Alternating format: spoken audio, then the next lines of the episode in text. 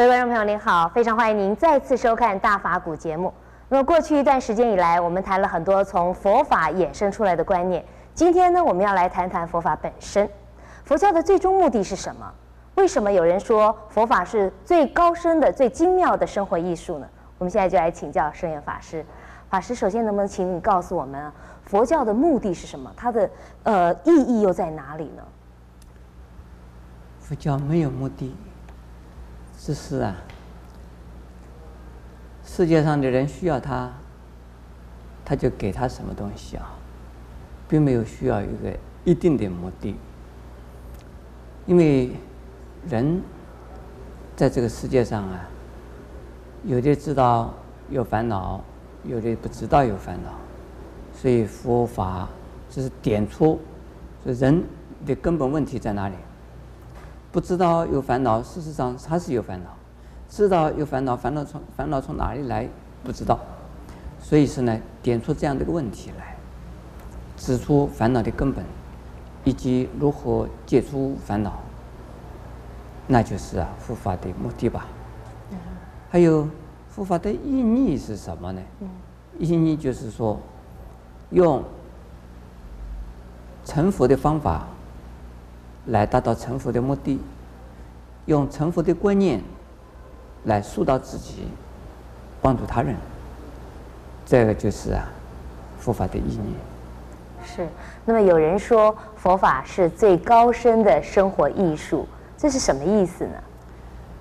呃，生活就是我们平常啊，从早到晚吃饭、睡觉。穿衣服，乃至于洒扫庭除和上厕所、应对客人，这通通是生活。如果用佛法来生活的话，那生活的就更充实、更踏实、更呢赋予意义。嗯，那为什么呢？为什么呢？哈、嗯。因为知道自己在做什么，自己知道这样子做会有什么结果，为什么会这样子做，这就是啊很踏实了。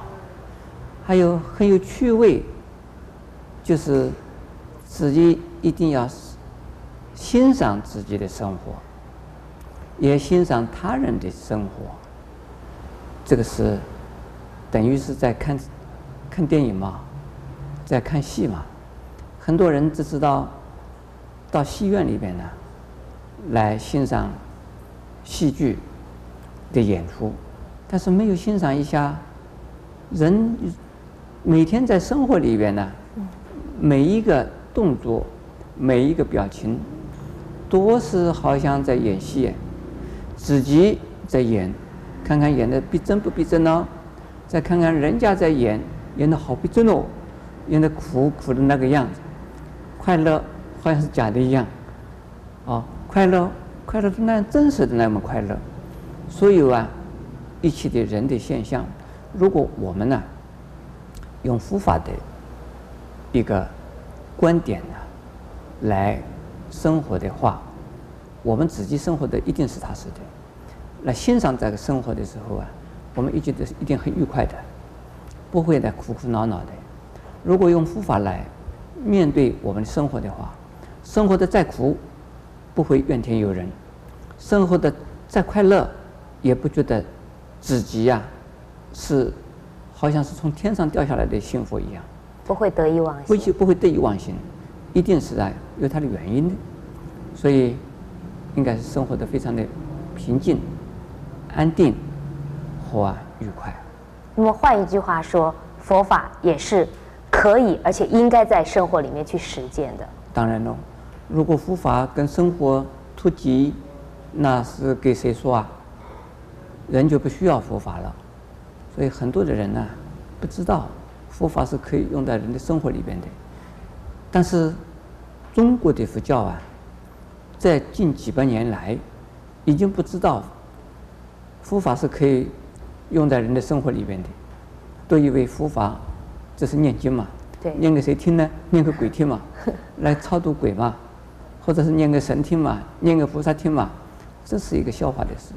释迦牟尼佛说的每一部经典都是为人而说，人用如何用法，这都是啊，用佛法放到生活里面来。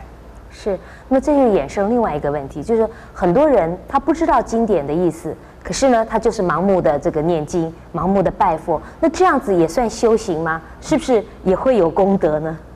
当然有功德喽。比如说念阿弥陀佛，阿弥陀佛什么意思啊？很多人根本不知道的，这是念阿弥陀佛嘛。所以是诵经呢，不一定是要懂得它的道理。诵经的目的。是在练我们的心，懂得的部分是照我们的镜，就是照照我们的像一镜子一样的，看看我自己是不是照能够做到这样的，是不是我将来也应该做到这个样子。懂得的部分，不懂的部分没有关系，不懂的部分呢，能够听到声音，这个本身是叫做修定的。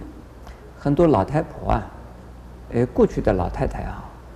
很多不识字的，他们他们诵经哦，他们一个字一个字的背，然后会诵，然后会敲木鱼，敲了以后啊，对他们的生活帮助很大，对他们的生命充满了意义，充满了一种信心的，这个对他们本身是有用的，有用从哪里来？